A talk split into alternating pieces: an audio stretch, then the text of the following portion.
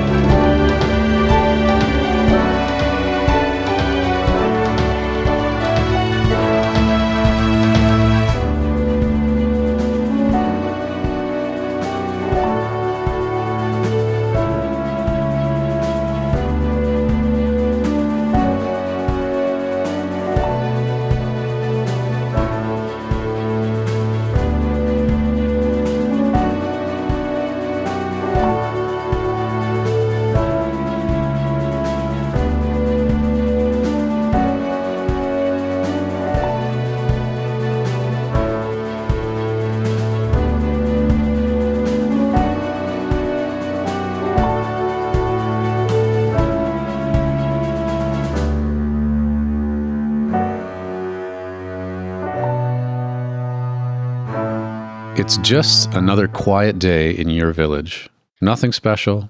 Nothing ever really changes here. The young hate the calm and wish for more excitement.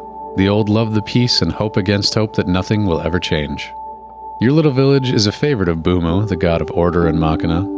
He visits frequently, and today is one of those days. The children play with him, and he loves it. Anyone who can step away from their chores on this summer day has done so to see him. He's seven feet tall, his skin is made of opal and iron. You've come out to see him too, and he smiles as you approach. One of the children drops a toy, and he smiles as he stoops down to pick it up. As he stands and hands the child the toy, you notice some chattering from your people on the western side of the town square. You look to see what's happening, and you see the glint of gold shining in the sun. As you squint to make it out, more and more people around notice, and Bumu stops what he's doing to look as well. What you see is a strange sight. It's a man, a rather large man, while still shorter than Bumu, he's significantly broader than him, wide shouldered and barrel chested. It looks like his armor is actually made of gold. In his hands is an enormous black warhammer. It's covered in elaborate runes and has several large diamonds embedded in it. He's walking slowly and deliberately towards the center of town, towards Bumu. The god is starting to read the hints in the air and shoos the children and the people away from him. He stands tall to greet the stranger, but the stranger says nothing. Instead, he pulls out a bolo, two large metal balls with a long silvery chain between them. He spins them in the air over his head and releases. They wrap around Bumu's waist, and Bumu looks down to them, apparently confused. He reaches down to pull at the strings, delicately at first, then with increasing intensity. A look of confusion washes over him as he looks back at the stranger. The man starts running forward now and pulls his warhammer into an attack position behind him. Bumu stretches his arms out in an embracing gesture. There's confusion in his expression, but certainly no fear. The Golden Stranger rushes ahead with a speed surprising for his size, and there's an explosive boom as the Warhammer collides with Bumu's chest, causing a blinding flash. Everyone in the village is knocked off their feet as the ground shakes beneath you all. Your ears are still ringing, but your vision slowly returns. Bumu is on the ground a few feet in front of you. He's laying on his back, and you can see his chest is cracked and broken. Pieces of it lay all around him, and he's gasping for air. He lifts his head to see the stranger in golden armor slowly stalking towards him. He turns his head to look at you, and you see his look of confusion has turned to pleading. The stranger is standing above him now. Bumu reaches a hand out to you, and you feel crackling energy in the air. The stranger swings the warhammer behind them and then down to Bumu's chest again, and everything goes black. It's morning when you wake up again, though you couldn't say which one. The three of you are there. There's a circle of normal Earth surrounding you, maybe eight feet in diameter. As you raise your head to look around you, you see nothing but black ash around you with a purple haze rising from it like a morning fog. The stranger is gone. Bumu is gone. The children are gone. The village is gone. The woods are gone. The fields are gone. You stand to look around you, and in every direction there's nothing but ash, haze, and wasteland. The only thing left of this place is the three of you and a small circle of dirt. We fast forward now to three years later. You've made your way to Terragard. Up to now, you've made a small reputation for yourselves as adventurers, mercenaries, and hirelings. You're scratching out a living, not destitute, but not prospering. You live in the basement of a small bar in town named the Sneaky Brisket. The owner, Duga, is a middle aged human man who rents the space to you. His only conditions are that you pay your rent on time and you keep away from his daughter Bonnie.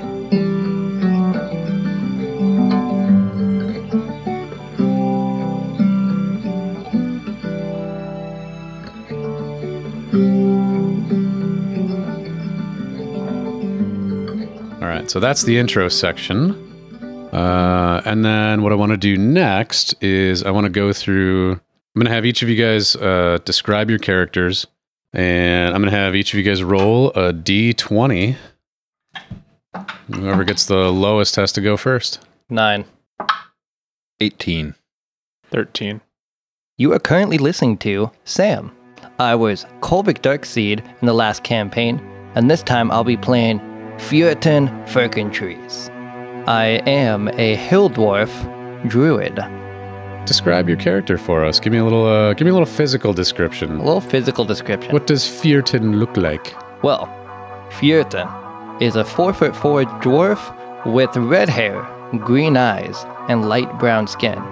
His beard is thick as an alpha beaver's brow, well known to be the bushiest animal brow. He is moderately fit with a barreled chest and two noticeable scars on the right side of his face from when he encountered an alpha badger while looking under a fallen tree. Delightful. And how about you, good sir? Tell us about yourself. This is Jerry. I was Melvin in the last campaign, and this time I'll be playing Npeter McMoist. Thought you did. I thought you said the end was going to be silent. Oh, yeah. Shh. It's Peter McMoist. And uh, let's see, race. I'll be a dark elf or drow this time around. And I'll be. What about our class? Are we talking about our class? I'm a bard. Oh yeah, did you mention yours? I thought I did. Yeah, he did. Okay. Okay. It's not in the script. So, Son of a bitch. No, it is. It is. Yeah. It's Name, just race, class, description. Yeah, it's just in two different. oh, there it is. Staggered It- for some reason. I had to scroll down. Uh, Peter is a uh, dark elf. He has shoulder length hair. Um, he sees it as kind of a, a hood that he can, you know, wear every day. He is sensitive to sunlight, so uh, he prefers having a little extra protection from the sun. Uh, he dresses practically, so he prefers uh, lots of pockets. So he's got shirts with lots of pockets, cargo pants with lots of pockets, and he's he's got a reliable pair of boots. But in general, he's a very very practical guy. What, what's in its pockets is uh, you know, tools and, and gadgets and widgets and who's its and what's its. right on. Right on. And and you also, good sir. Tell us about you. Your you. My name is Joshua. I was. Who was I? Roscoe. Jesus Christ. My name is Josh. I was Roscoe in the last campaign. Roscoe Tosscobble. And this time, I will be playing Jeff Cockthunder, Goliath Barbarian. And uh, what? Uh, tell us a little bit about Jeff. What does he look like? He's enormous. Oh, He's seven foot six, 380, bald headed, bushy black beard. He has ram's horns tattooed on the side of his head. Oh. Yeah. Warhammers, one tattooed down each forearm, ending with the hammerhead on the fist. Uh, he likes barbarian things. very into barbarian. Very into barbarian. The most into barbarian things. Is it? Is there a large cock thunder family? Uh, there once was. Uh, my people come from tribes that live high up in the mountains. They have cast me out. Oh no. Oh, Sorry. Goliaths are ruthless. Uh, everybody's expected to do their own. Uh, even if you're, even if you're disabled, you're expected to do the same amount of work as a fully abled person. And I disagreed with that, and they cast me out. And so I went to live in our destroyed village. Terragard. Terragard's where we are now. Oh. What was our name of our destroyed village? I want you guys to come up with that. Oh, we have to come up with that. yeah. Just- Destroyedville. Going once, going twice. Plumsville. yeah, that's good. I like it. Plumsville. Plumsville. Plumsville, formerly of Plumsville. Plumsburg? Jeff Jeff Cockthunder from Plumsville. Jeff Cockthunder, the Goliath from Plumsville. how come how come you went with Cock Thunder and not Thunder Cock? Um, I don't know. It just sounds like almost a twisted Dr. Seuss. You're like the Grinch coming down from the mountain to Plumsville. Oh, except for my character is extremely honorable. Oh, oh, he's got morals, and ethics, and stuff. Extreme morals. Whoa, hmm. he's one of those. Extreme morals. well to the max. So we're doing things a little different this time around. The last campaign was very much on rails. I would write out an adventure full of things you were more or less forced to do, and then you guys did them. There wasn't a ton of back and forth about it. Uh, I had a long term plan, and you guys did your best to either play along or screw it up or whatever you felt like that day. This time around, uh, yeah, we're just gonna we're gonna do things a little different. I started putting together the town of Terragard, and it's a town full of people and places and noble houses and factions. And I'm to introduce things to you guys bit by bit.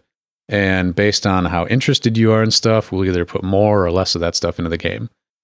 So basically, the short of that is that I'm going to try and tailor this campaign experience a little bit more to you guys rather than the adventure being a thing that's like happening to you. So, you know, we'll see how that goes. The main uh, the main way that we're going to do that is by having what I'm calling the job board available to you. Uh, it's basically like your quest journal from like a Bethesda style game, or you know however you want to think of that. This is a, a section in the notes area where you can basically see what quests are open and available to you depending on who you've worked with in the past and what factions like or dislike you, and in general what I feel like making. So we're going to play things out like this for what's uh, typically referred to as tier one play, which is like levels one through five. I think by the time we get to tier two, which is levels six through 10, we'll be ready to introduce the Strongholds and Followers supplement from uh, Matt Colville. And uh, we'll have some more, you know, definite goals and things in mind by then. The main point of difference between this campaign and the last one is that there will be a series of world events that are going on around you. You're going to hear news about these events, and then you'll have some opportunities to get caught up in them. But this time around, if you guys choose to ignore that stuff completely, uh, there won't be any consequences or whatever. You can just kind of say, fuck it, we're not going to do any of that stuff. You can do whatever you want. Um, yeah. Any other questions about that stuff before we get rolling? No? Uh, so then I had a little bit more depth that I wanted to get into with the uh, with the characters. So I, I assigned you guys a, a bunch of homework to do for your characters, and, and I kind of want to just go through these, just so that uh, you know our our listeners at home can kind of get a better idea of this stuff. So, Feortan, what are some of your character's core moral beliefs? So I'm going to start doing I just because I statements are going to be a little bit easier from here on out. We know who I'm playing, we know who I am, so just get a little bit more into character. Yeah, yeah, be who you are. Mm-hmm. And so my morals are deals should be fair. It's not really my duty to fix any deals that are not fair if the person's pretty much an asshole. Um, I judge people on how they've treated me, and I do things back fairly.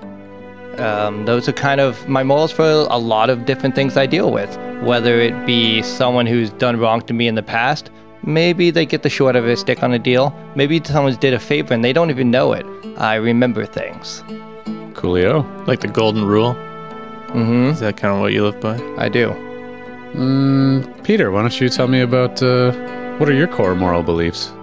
I'm kind of a, you know, a, a libertarian in a way. I believe people should be free, and uh, I look around at the town around me of Terragard, and I see a lot of people kind of, uh, you know, being held down, maybe a little bit oppressed by the the elite of Terragard, and you know, I don't really like it, and um, I think I I think I want to do something about that. I'm Hmm. not quite sure what yet.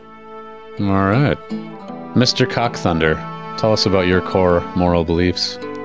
What makes Cock-Thunder tick? Uh, I believe very much in fairness and honor. Uh, not in a, as wide a scale as my friend Peter. My focus is more directly or, or on, directly on what's in front of me at any given time. I'm very deliberate in my sense of fairness, like it, meaning like I'm slow, I'm slow to get mad, but of my sense of fairness if it lands on, I have to smash your head in with a hammer, then that's where we're gonna go. If, it, if that seems fair. yes, if that Okay. seems fair, that's what's going to gonna happen. spin this wheel. Oh, looks like we're about to smash your head. And, and oh, oh, one click to the right. You're lucky today. But at the same time, I'm not going to, like, I have a very uh, strict aversion from like picking on the weak or doing dishonorable things. You know, praying, taking taking advantage of people. Are you very righteous? Yes, very righteous. Just what we need. A self-righteous prick. Do you find you get this righteousness from your culture? Like, kind of, it, that's how all Goliaths are? it is an ingrained cultural thing. Yeah. With uh, you know, expanded upon with some of my personal beliefs. Very nice. Right on. We already talked a little bit about your appearance and stuff, so I'm gonna kind of skip over that stuff. But uh, let's go over. Let's go on to the next question I've got on my little interview card here. Tell me about uh. Tell us a little bit about what uh, what's what's your character's current goal. What are you What are you trying for these days? Well, when the the big earthly bang happened and everything was decimated in Plumsville, my family owned real estate. They owned a mine that our generations have worked towards, and that was wiped out in an instant. So we don't have a whole lot coming to Terragard. And so my goal is to work up and to get my own mine, start something again my family can be proud of. So at the moment, I am just doing um, mine surveying, helping others find spots that would be profitable to them and doing little jewelry and whatever I can bartering, but I just don't have what it takes to do my own prospecting. Part-time miner. Ba-dum, da-da-dum-dum. Cool, Peter. What uh, What are your goals? Well, I'm a gambler and I am deeply in debt. So, right now, my immediate goal is to try to get out from under the thumb of my debtors and uh, get myself free of, of these shackles of debt. And Jeff, what are your goals? Eventually, I'd like to find an area on the plains to start a new clan of my uh, of my people. Rather, I'd rather do it out on the plains than up in the mountains as tr- as is tradition, uh, so that we are better able to take care of the people among us who cannot fend so well for themselves, Lovely. rather than just expecting them to die.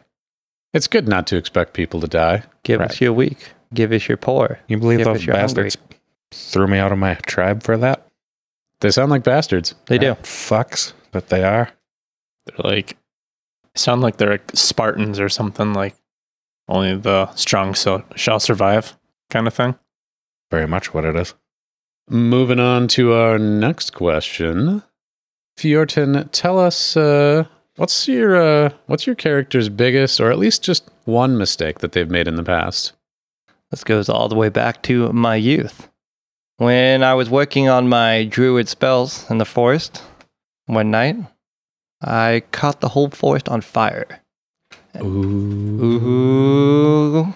Yeah, if only if it was that easy. Um, because I did that, we uh, led to animal scarcity in the area and low wood production for that winter. And ever since then, that's stuck in my mind. I gotta play it safe. Mm, Peter, how would you answer that question? A mistake from my past. A mistake from your past. you know, it's not a big thing, but it's kind of a it's something that's kind of stuck with me for a while. I um I was once carrying a lot of stuff in my arms and uh, I kicked a stray dog that got in my way. And at the time I didn't think I kicked it very hard.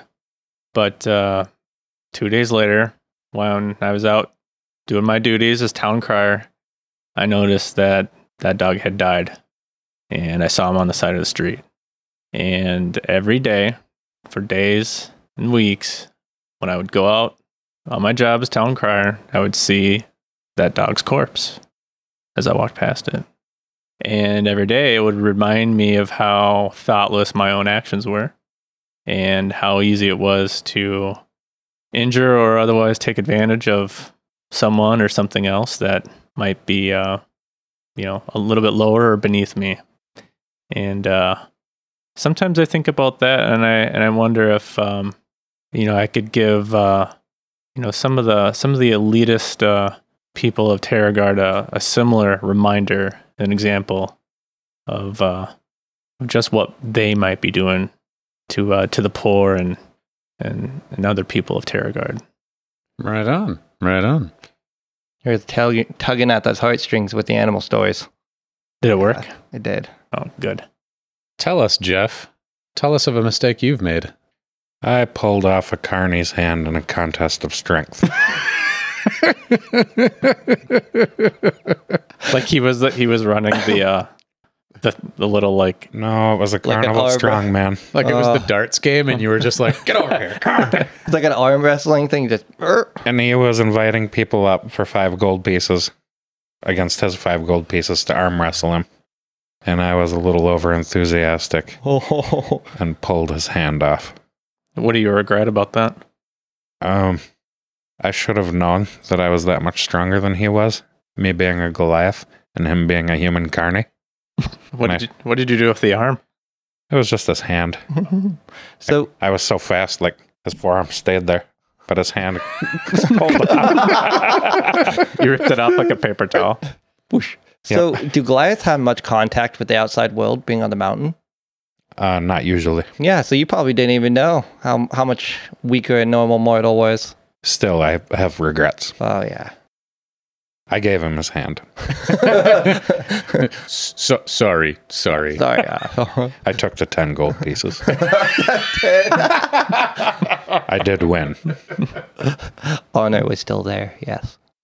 Uh, all right. So I want to ask one other question before we move on to some of the the world building stuff that I want to do together. And uh, I, you know, I found I found a lot of these questions in a in a list uh, or a couple different lists between like Reddit and place, places online. And I think this was probably one of my favorite ones because it's it's probably the best it's probably the best question that I think people don't even ask of themselves, and so I think it's really important to ask of your characters. I think it'll help really, uh, you know, solidify your character. Basically, the question is: finish the sentence. I want others to think of me as, and you know, some answers to that might be like strong, smart, generous, honorable, talented, kind, funny, etc., etc. So, uh, Feortan, how do you want others to think of you? I would like to be thought of as competitive, yet trusting. Uh, while I won't go out of my way to sabotage an agreement, I won't speak up if things go in my favor either. So people know me as the true businessman. I'm not going to go out of my way to screw someone or just really give you the honest answer, whether you like it or not. Right on. Mm, Peter, I want people to think of me as. You know, I, I don't think I want people to really um, think of me at all. I don't necessarily want to be the center of attention um, or really on people's minds.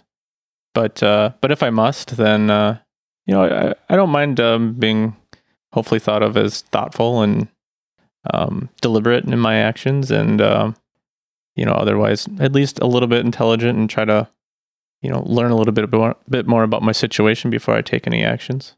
Cool, cool, cool. Jeff, how would you want others to think of you? Extremely strong. Like the strongest thing. Never mind. Sentient thing. Thing that ever lived.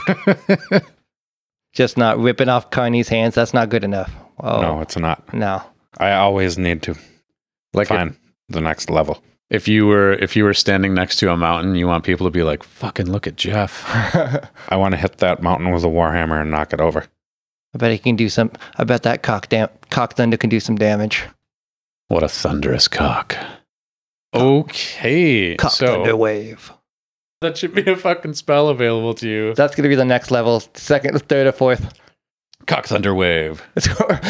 I just, I just go over, just grab, just cock thunder, and just start slamming it on the ground. Oh, it's like a team up thing. it's, a, Combo. it's a Peter dual, the Bard I should have a drum and he uses like it's a dual combo. It's yeah, the all three of you. He he pulls out the drum, you pull out the cock, you pull out the thunder. you thunderwave my cock into the drum. Normally it's up and just Do-do. uh, Makes our enemies tremble in fear.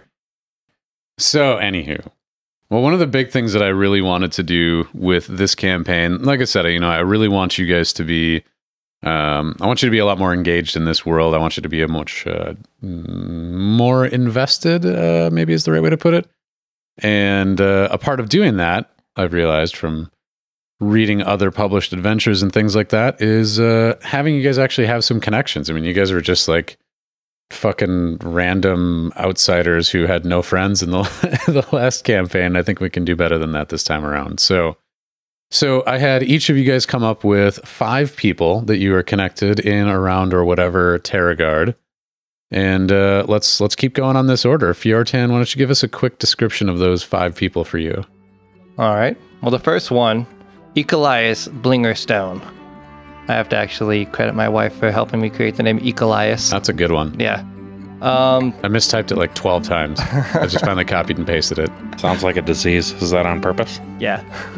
We're just thinking like E. coli, E. colius. He'd be some, you know, guy out in the boonies. Jebediah, E. colius, and then somebody else. Hey, Yeah, yeah. Anyway, the first one would be Ecolias Bringers, uh, Blingerstone, hill dwarf, mine owner, acquaintance of the family, and occasional business competitor.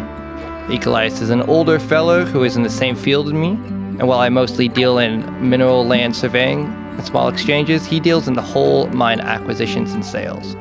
So it's not someone I really look up to, but it's someone I aspire to be, sort of that area.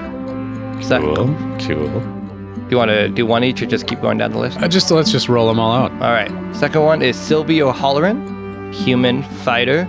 Uh, she's a good friend of mine for many years, and uh, she's a strong, determined member of the City Guard Cadet School.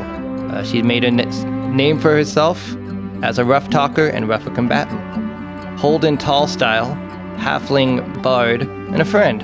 He's the bartender of the Watering Hole in Tiny Town, and I'm excited to tell uh, to hear about Tiny Town. That's Oh, yeah. so awesome. I didn't know about that, but he's definitely there. Yeah, yeah. We'll come around to the map stuff Yeah. in just a little bit. And so, yeah, the watering hole is pretty much where the hard-working people who fit in this description go and lay off some steam after work, and a good connection of mine. This is the bartender of that place. He's bright, happy lad who knows many languages, enjoys making his patrons feel as they have been established for years. And the fourth and fifth are relatives of mine. First one is Fauna Furkintrees, and the fifth one is Savvy Furkintrees. Fauna is my mother. She is um, taught me how to care for the nature around me, as well as for surveying for bounties and that the earth provides. She's also a Circle of the Land priestess, priestess, which we'll get into, and delegate of the area for the Druid circles. Ooh. Finally, my sister Savvy, who you'll see her going around. We connect sometimes, and while she's out, while I'm out in the mines, she will be assisting with the agriculture scene, planting, harvesting, organizing the crops. Peter, why don't you tell us about your connections about town? Well, I've made a few friends in the last few years here in Terragard. Um, first one is um, one of only. Uh, I'm gonna ask this: Drows are pretty rare, right? They would be reasonably rare, yeah.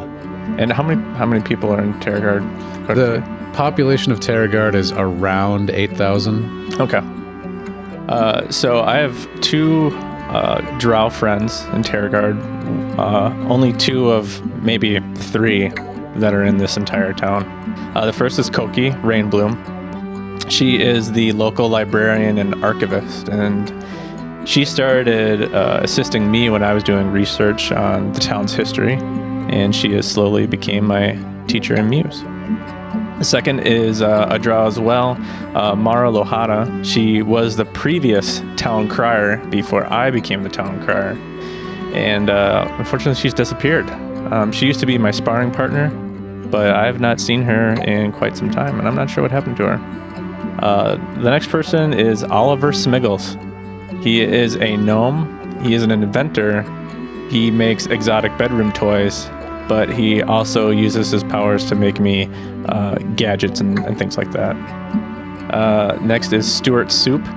He is a cook at the Sneaky Brisket. And uh, one night he was very nice to me, and uh, after I gotten the shit beat out of me by some people I owed money to, he dragged me out of the gutter. And lastly, uh, Adam McNutt. He is a human uh, poet slash uh, local conspiracy theorist who uh, he publishes some some local papers, you know, that I read sometimes, and, and sometimes I talk to Adam and uh, just trying to listen to him drone on about all the crazy things that he comes up with. So I did mention that um, we that, uh, I want you guys to send me pictures for these people. Uh, I'm just gonna pop this one up. I took the liberty of Adam McNutt. yes. I fucking love that picture. I think about that all the time. Like whenever somebody's going off on some random thing, I'm just I'm just picturing that in my head. And for you playing at home, it is Charlie from Always Sunny in Philadelphia. And his uh, Pepe. Who's Pepe? Carol! Carol! Uh, so yeah, I'll have you guys come up with pictures for the rest of them. But Is there a name for this uh, newspaper slash conspiracy theory? There certainly is. Uh, it escapes me at the time. Yeah. I'll, uh, I'll get back to you on that one. The Escapist. cool, Cool. Cool. cool, cool. Cool. go. Jeff, tell me about uh, your friends and relations and whatnot. All right. Uh, my first friend is Ferris Thurmond. He's a dwarf smith. Uh, I help him around his shop, shoveling ore, coal, things of this nature. Physical labor, both to keep myself strong and to keep a little change in my pocket. My second friend is Juan Manuel. He is a human miller. He owns a mill, like a flour mill. The same deal as Ferris. I help with the mill. Sometimes I'll even turn the wheel in place of the horses to keep myself strong. I'm closer friends with Juan than I am Ferris. So if he can pay me, that's fine. If not, I'm still happy to help him. His family takes me in from time to time and feeds me, has me stay over, so on and so forth. Uh, Aldythus Marfinus is a half elf guard captain. He's a friend and father figure. He uh, met me exactly almost immediately when I came to this village, Terragard. Uh, he had family in our old village, so he's kind of taken me under his wing and trained me in weapons and so on and so forth. Uh, the fourth guy is Frank Nucci. He is a human, differently abled person. I go to a bar called the Blind Cyclops. This is also where Frank Nucci goes. He lost his legs adventuring some years ago, and he torments me however he can, uh, in whatever way he can. Did he take an arrow in both his knees? He did. That's pretty good. We'll go with that. I used to be in the Dentor like you. Did I put it out? He knows that I won't strike him out of my sense of honor, and he takes advantage of that fact and is just merciless. He's a prick. and my fifth guy is Lemmy Bladesworth. He's a halfling thief and rogue.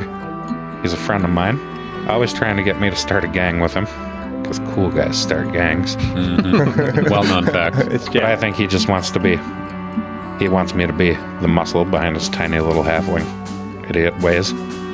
Uh, so he's always trying to get me to get into crime with him, and I'm always trying to get him to give up his dishonorable ways. Right the fuck on. That's what I always did in Neverwinter Nights is I played like the crafty guy or the elf and I just hired the biggest ass guy I can find just to fight stuff when stuff goes wrong. You know, and I just I just never smart enough to hire people in those games. I was always like, God, they're just in the fucking way. Do it myself.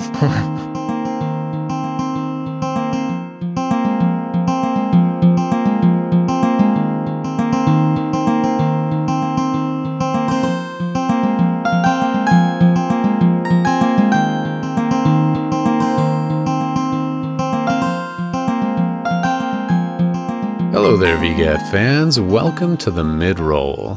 I know, I know, there's not a ton of action yet, but we've got to set the scene for you. In this campaign, uh, you know, we got to get it rolling off right. So bear with us. We're nearly there.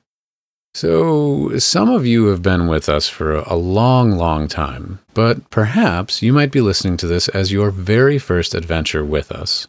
Perhaps, sometime in the distant future, you were told that the one thing that saved freedom and democracy was the second campaign of the Very Good Adventuring Team. It's entirely possible that we've had an impact on the world far greater than we could have ever expected, and you're just about to dip your toes into that fantastic journey that saved so much of what we hold dear. If so, God bless you all, and I hope at least 20% of your loved ones survived the battle with the machines. But truly, if this is your first time joining us, thank you all so much for giving us a shot. If you've made it all the way to the mid roll and you've at least laughed a time or two, we think you'll fit right in here. I don't think we'll actually be responsible for the future of the human race. In fact, I doubt we'll ever be responsible for much more than a funny look from a coworker or a stranger on the subway or maybe the next car over from you, but we do our darndest to be as entertaining as we can for all of you. And if it isn't obvious already, I'm working extra super hard to make this campaign at least twice as good as the last one. I have no idea if that means we'll be more fun to listen to or not, but hey, we're going to give it a shot. If you do decide you like the show, you might decide to be a part of supporting us. The very first way that happens is to just keep listening to the show. As long as we see folks downloading it, we'll keep on making it. It's such a gratifying thing to know that people take some time out of their busy, busy lives to give us a listen, and, you know, we're thankful for that. If you wanted to take it a step further, you can tell someone about us. Now, that might be a friend or someone down at your local game store. It could also be telling the world of social media about us. You can definitely find the Very Good Adventuring team on Facebook, and we are at VGA Team on Twitter. Those two places are probably the best ways to follow us and make sure you hear about any cool new things or the occasional issue with release schedule and all that fun stuff. We typically keep an eye on both for comments and feedback too, so feel free to send us anything you like. And finally, there's Patreon. Glorious, glorious Patreon. Friends, your financial support does a few things for us. First and foremost, it pays our regular bills. As of right now, the podcast costs about eh, 40 bucks a month to keep rolling out episodes, and we are so thankful that your support helps cover those costs. It also helps pay for new equipment. And believe me, we just dropped like 700 bucks on new mics and stuff, so I am super grateful to all of our past and current patrons for helping us get there. Finally, we also use this to spread a little love in the D&D and artist community by getting some art made for the show. We were able to get five different and wonderful artists to work with us throughout the first campaign, and I'm really hoping to get even more than that done this time around. And, of course, I really don't want to make you listen to advertisements. I can't promise we'll stay ad free forever, but it's been over two years now. I feel like we could keep this going and, uh, you know, just have every sweet, sweet minute of audio you download go straight into entertaining you. Anyway, I feel like this is enough rambling for one episode from me. Let's get back into getting really close to nearly starting the adventure.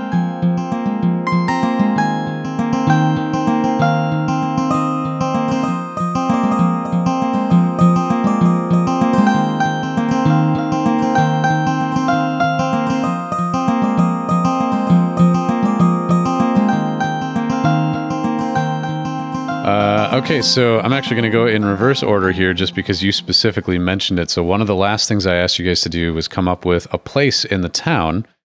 Um, now, this is not to say that you guys can't continue to come up with places in the town and whatnot, but just to start off, I just kind of wanted to have like one or two basic places. Uh, you mentioned a, a bar in there. The Blind Cyclops. Cool. Do you have any other detail about that or just the name? It's kind of a shithole, like hole in the wall place. Uh, what's the what's the name of the bar where we stay in the basement? I can't remember already. Sneaky brisket. Sneaky brisket.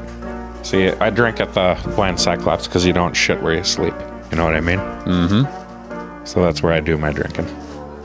It's a uh, frequented by, you know, thieves and low life adventurers. Like it's not like a upper crust kind of place. Gotcha. Right on. Peter, did you come up with a. You, you mentioned a place, didn't you? Am I forgetting already? I just came up with one though. All right. Do tell. Uh, there's a place called the Thrifty Terra Guardian. It's it's a thrift store, and uh, I'm generally pretty poor, and I don't have a lot of money, so I generally pick up a lot of my clothes and, and other things I need from there. And occasionally I run into Adam McNutt. He's out there too, trying to find some stuff. Sweet. You know, I'm really glad that you went with like a thrift store. Yeah, Like there, you there's, don't hear that a lot. I like it. I've, as I've been building this town, you know, I've never really gone to this level of like world building and stuff before. And so, like, of course, what am I doing? The same things like any other fantasy creator would do is like, All right, and then there's this like super cool temple, and then there's like this this super cool bar, and then there's also this other super cool place. like I'm just coming up with the cool shit. And like, I mean, not that a thrift store can't be cool, but like, I wouldn't have fucking thought of that. That's awesome. And uh, Feortan, what did you come up with? You had a you had a bar as well. Uh, yeah, I did have the watering hole down in Tiny Town. Um, I like how we all go to different bars, by the way. That's awesome. We don't always have to be around each other. God. We're we're the adventuring team and we're never together. We don't we don't even we don't even like each other. You and I, you and I are persons of different size. We are, yeah. It's very true. But um, actually, I had something else. It was the Redwood Circle, and this is outside of town. You'll find the Druid space among the Redwood Forest, where the gathering of Druids across the lands commence about once a year or so. And then I've yet to be invited because I'm not part of any circle yet, being such a young Druid. And um, my mother, the priestess of the area, she's kind of participating in those rituals, so I've seen the area, but I haven't been invited in yet. Yeah, that was another good one too. That it's gonna take me a little while to get used to you guys like contributing to stuff because like you sent the thing and it's like, oh, there's a redwood circle, and I was like, fuck, that forest wasn't redwoods. all right, all right, fine, it's redwoods now. I just thought the biggest trees I can think of, and yeah, yeah. Well, and this the the forest now, by the way, that that's going to be a fairly important place, I think. Uh, is the Saka forest, and uh, now it's a mixed forest. Not only does it have, you know, cool druidy whatever kind of looking trees, but there's some uh, there's some big ass redwoods in there now too. There's probably like a an area of the forest that's redwoods. and that's where they filmed Star Wars. That's right. So to talk a little bit about the town, uh, I don't want to go too boring on this, but I just wanted to give you guys a couple of the couple of the things that we're going to be introduced to um, early on. We've got, as I mentioned, the the town is named Terragard. It is about eight thousand people. It's a it's a burgeoning little uh, city. It's been growing pretty rapidly. Um, I will hopefully at some point soon have the map actually finished and drawn, and I'll get that posted out there on the website and some other places. Uh, the most important place for you guys right now in Terragard is a place called the Sneaky Brisket, which is a it's a little bar slash tavern that uh, it's kind of seen better days. Uh, as mentioned, Duga and his daughter Bonnie uh, both live and work there, and to kind of help ends meet, they uh, they have you guys living in the basement to to to get a little a couple extra coins. Duga, by the way, is convinced that if he can uh, reclaim the glory of his former smoked brisket, that uh, customers will start rolling back in again. So keep that in mind as a as a thing that needs to happen. Uh, we also have two factions that I want to introduce you guys to right off the bat. Uh, one of them is the City Guard. I just mostly I wanted to make sure that you guys were aware that there is a City Guard because if you fuck up, they're going to come after you. And I made the town guards people pretty strong, so don't kill anybody or shopkeepers or anything like that. At least not right away. Classic D and D. The first thing you're going to ask for is a deal when you go to a shop, and then like, well, I don't know, fuck it, I'm going to kill this guy. I'm kidding. You guys probably aren't going to do that. Hopefully, Probably. probably. Pro- probably not. Yeah. The other faction that I want you to be aware of is, uh, or at least to start off with, is the Wilder people. Uh, I thought it'd be kind of fun to have like a, basically they're like a monster hunter guild. And what these people do is they go off on their own and take on big game and big hunting and stuff like that. But they also work for people, you know, if you've got like magical components that you need or components for spells or just, you know, I, I want a giant uh, alpha badger how you know head mounted on my wall. They'll go out and get it for a fee. Um, so that's uh, some people you can expect some work from. Um, I had another faction here that I am I was not planning on revealing quite yet, but based on the uh, backstory from Feortan, I'm gonna pop this in here so that you guys can see it. There is a group called Aja's Circle, and this is a group of druids that reside out in the forest in Saka's forest. So that's another faction that you'll run into over time. Do they have any connections to the mercantries? I think they might. Oh, the son of a bitch. I mean, just because they've got connections to everybody. Do the mercantries have to all wear merkins? I think so. Yeah. Yeah, it only makes sense, huh? Are they given one at birth? And you have to wear it for life. It's like That's the Mandalorian's helmet. Yeah. You can never have never somebody take watch it you take it off. Have you guys watched The Mandalorian? yes. All of them now, yeah. Mhm. It's so fucking good. What if, what if your merkin is like your blanket when you're a kid and you've got to grow into it? He'll have this for life. Oh, also, uh, what do you think of me just making myself the town crier for no good reason? That was Yeah, I was, awesome. I was wondering about that. I was like, do you actually want that to be your the job? I mean, crier. fucking. You gotta. I don't know how long I've known these guys for, so Yeah, that- well, I actually that's how I figured that we don't make all of our money on this gig. We all have side gigs. That's why I kind of did like the surveying and doing Uh-huh. bartering here and there. Yeah, it's your side hustle. Side Adventuring is your side hustle. Yeah, right. For right now, it is. I feel like the town crier is like a legit job. Mm-hmm. How'd you get that job so quickly in this town? Well, that's, they probably have multiple town criers. It's a pretty big. You'd be like the the town crier for like your neighborhood. well, I that's not just what heard that an hour ago. Yeah, maybe I don't know. Sounds sounds great. Okay, I'm just town. What neighborhood are we in? You know, I haven't really like named the neighborhoods and wards. You guys live like just at the end of the the merchant row, basically. That's well, where there the, it is. Merchant Row. I mean, that's a it'd be a pretty prestigious district to be the town crier in. You're seeing a lot of uh, a lot of traffic. Uh, probably one of the busier areas of town. Feel like um, it's kind of like a For a guy who doesn't want to attract attention to himself, you're the town crier. hey, everybody, look at me! But don't look at- news. don't look at me though. well. Uh, I guess are we saying that it's a job that a lot of people would want? I feel like uh, you know it's probably it's probably about as glorious as podcasting. I mean, everybody wants to do it. Not everybody's good at it, so maybe I'm just a good fucking town crier. I think Yeah. I think you're a good town crier. You've I've, got a I've you've only got a heard the best thing from you. you've got a high charisma score, so there you go. Yeah, I'm into it. I'm into it. Do you have a side hustle? Yeah, I do odd jobs at the Smith and the Miller, and Oh yeah, that's right. Anything where he can flex. He, he turns cranks for. I do. I turn cranks with the best of them. It's like, did you ever see that? Uh, is it what is it? A Geico commercial? You're happier than a bodybuilder directing traffic. Mm-hmm. That's just every shovelful is just like. "Urgh." Those were great commercials. Good job, Geico.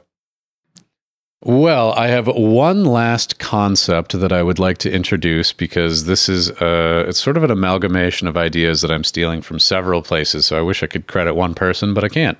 Hey, we didn't talk about our fears or any of that stuff. Are we waiting on that or? Didn't we talk about? Oh, I just kind of skipped over some of those. Oh, yeah. Ums. you can't assign homework and then have us do it and then skip over it. Or are you saying that we're going to do it at another time? Well, maybe we, I don't know what your fears are. I have to learn about it. That's why I wrote them down. Well, this- it's fucking. Let's fine. Let's do fears. Uh, fucking. What's what are you what are you afraid of? Let's fucking figure it out. I have, I have a, a completely unnatural fear of sinkholes. I saw a cow get consumed by a sinkhole one time, and now it just consumes my every thought. Wait, fears was one of the homework assignments? It was. Yeah. Oh, what I'm afraid of? We're going with our real fears. Oh, I mean, you could. You, Jerk. get, you got to put a little bit of yourself in your character. That's right. Just just uh, Humping away at your character. mm-hmm. Really? Did you? Did My you guys? There's a power bottom. I'm putting myself in.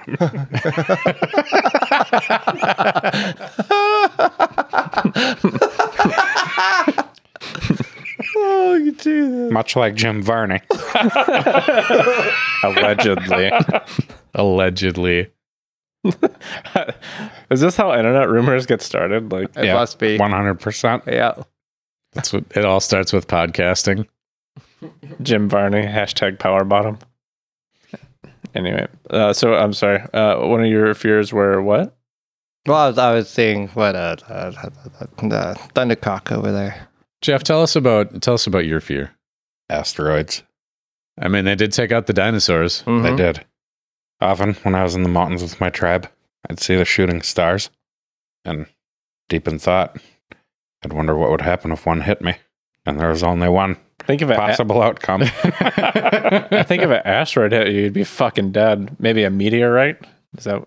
yeah, I'd go I mean, Well- take your pick. Yeah, six of one, half dozen of the other. Have I ever have I ever told you guys that I used to work with a guy who would say six of one, dozen of the other? Oh no. Did you ever correct him? Everybody corrected him. He didn't care. His other catchphrase was "circle gets a square." Maybe he was saying, like, well, this one thing is way better than this other thing. No, no. N- just no.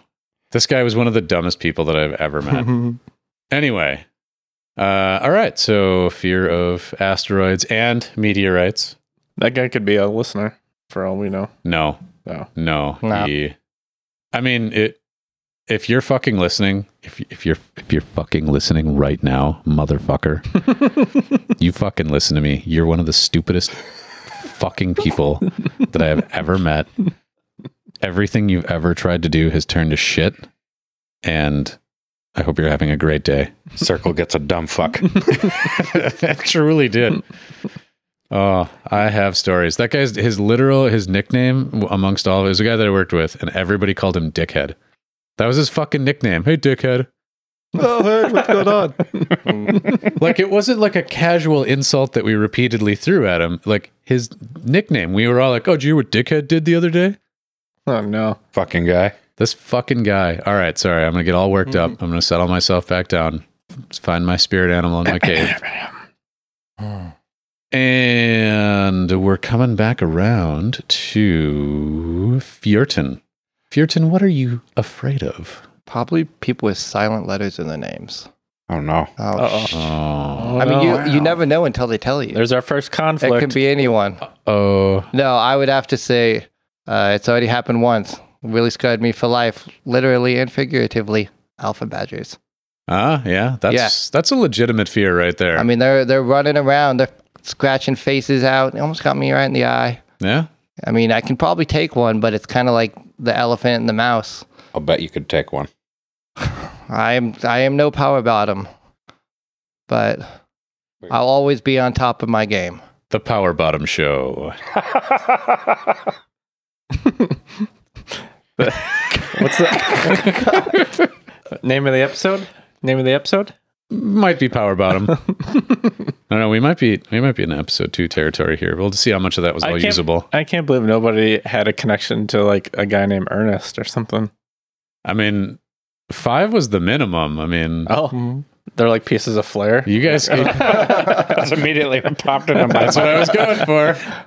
Uh, if you only want to express yourself a little bit, uh...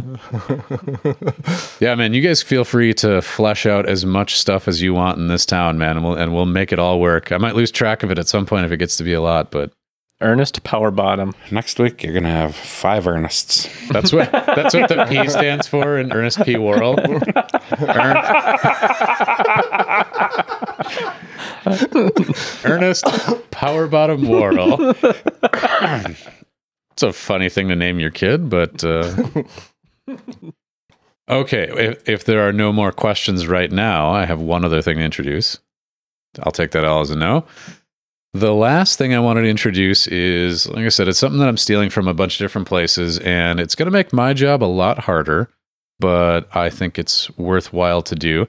We're going to do a thing called plot points, and starting with probably the next time we record, we're going to pick someone randomly, and then we'll just rotate it from there.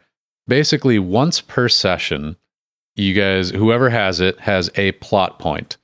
And that plot point they can use at any time to just fucking make something up on the spot, add something to the world.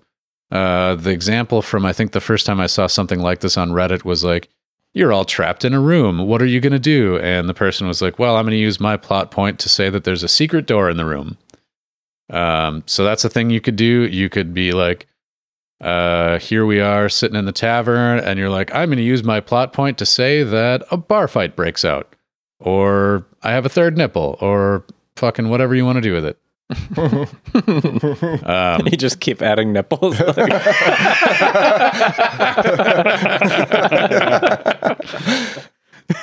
all right, starting tonight's adventure. Plot point, third nipple, eighth nipple.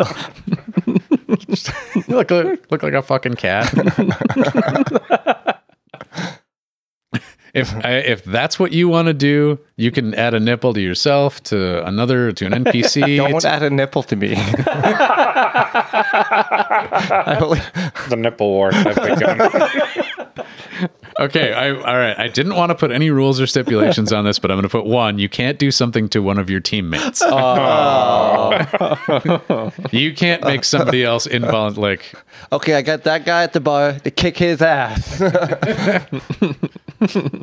but you, you couldn't be like, hmm, Npeter McMoist doesn't have a right leg.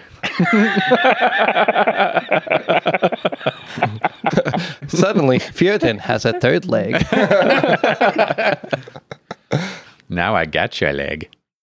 Uh, but so like try and keep it within reason as much as you can, but you know, whatever, fucking go nuts. But like I said, that I'm gonna I am gonna put that one rule on it to say that you can't fuck with each other's characters just because that well, I'm I'm sure it could go in hilarious directions, but uh, my job is to be flexible in building the world and all the rest of that. You guys have your character and your idea for your character, so we'll leave that as somewhat sacred. Deal. Um, and I think with that, it's time to move on to the very, very, very first actual adventure. Hopefully, nobody's shut off the podcast by now. Um, bear with us. Sorry about all the explanations. I'd like to tell you guys about the three quests that are currently open on the job board. So these are things that you guys have found about from found out about from various sources as work that needs to be done about town and if you decide to accept it, you can take it. If you say fuck it, I don't want to do any of those things, we can figure something else out, but this is what's available that you know of for work. I feel like uh, I feel like we're missing a, a part here where how do how do we fucking know each other and how do we end up together? Oh shit. All right. Well, you guys you guys all were in that town that got destroyed.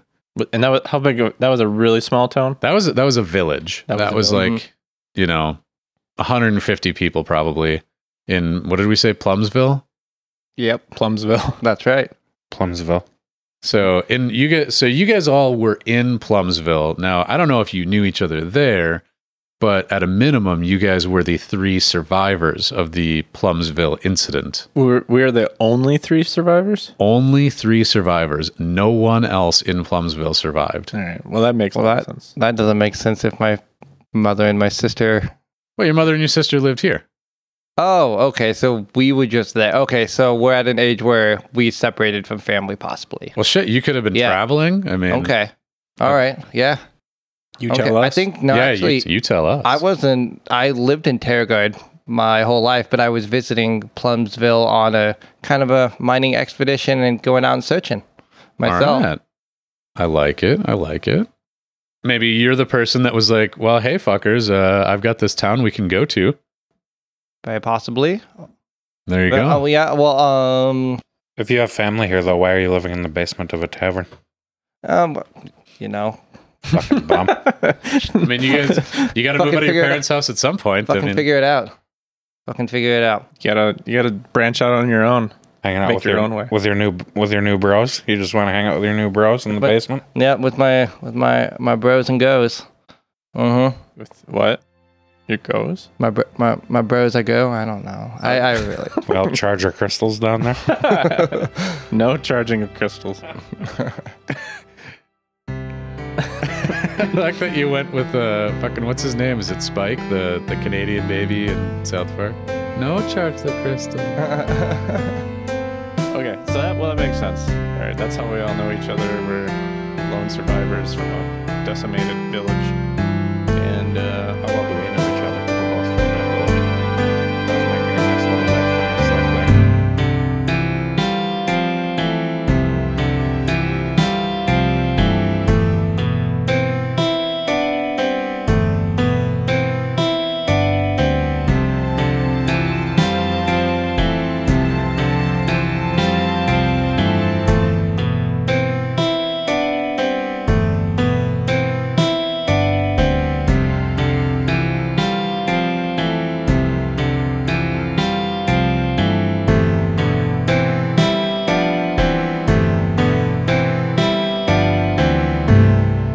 Campaign 2, Episode 1, The Beginning, was released on December 22nd, 2019. I know that I can promise you another episode next Sunday on. Vegan, vegan, vegan, vegan, the very good adventuring team. Orgies for my plums. Go to a plum orgy later. I'm gonna fuck so many plums. Get us quite out that plum juice. How do you like that plum? You're a naughty plum. Oh, that plum juice all down and running down your face, I'm gonna slap you on your plum. down on your chin, looking just nice.